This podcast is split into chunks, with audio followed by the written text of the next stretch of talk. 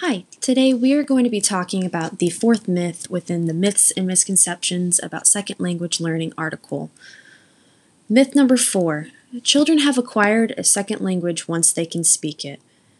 Educators assume that since a child seems comfortable and is confident enough to converse with peers and adults in English in a language that is not their native language, um, that they have a complete grasp on the English language. Now, this is not always the case. Second language learners gain a sense of conversational speech way before they have a full understanding of the proficient language, um, of the academic language that they need to be successful in the classroom environment.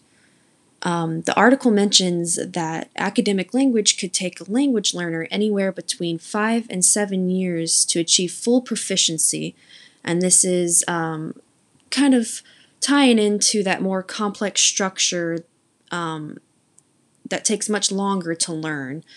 Uh, academic language can take a lot longer to learn than conversational language. So it's easy to see why teachers think that their students may have a complete grasp on the English language because of how proficient they sound in their oral language skills. But this does not account for um, uh, academic language structures. Uh, and this is academic language structures such as grammar, um, how language is structured to make sense in certain contexts, and that decontextualize language structures. Um, it's inappropriate for teachers to clear language learners to be in an all English classroom based on their communicative skills.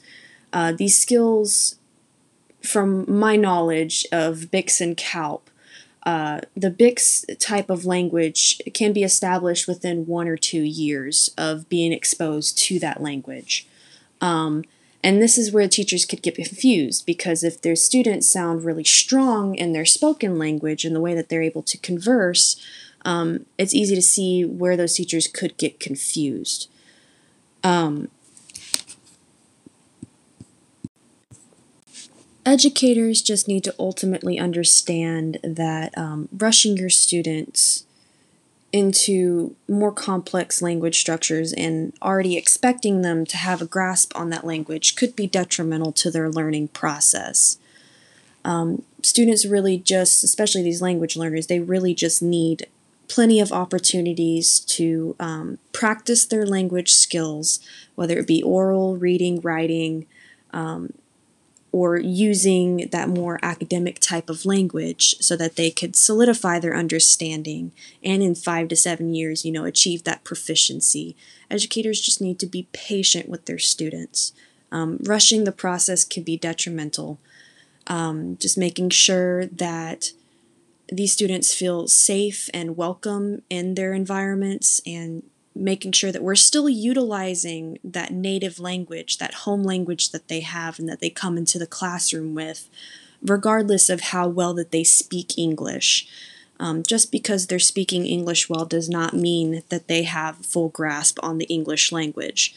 So we still need to be prepared to give them plenty of scaffolds and support as they are learning and understand that the language acquisition process takes time. And ultimately, time is what will make them become proficient in English. Um, the best thing that educators can do is just provide enough opportunities for their students to interact with peers, to really solidify that understanding of the BICS type of language, and, but also create enough activities and real life experiences in which they can learn and grow with their CALP type of language as well. And these can be done in uh, many different ways, just highlighting the importance of uh, taking your time and being patient during the learning process. We don't want to push them to do more than they are capable of at that moment uh, because this could ultimately cause them to feel less confident in themselves and their language learning. So we just need to be supportive and patient and understand that just because students can speak a language with good enough understanding and are able to converse, it does not mean that they have a full understanding of the language.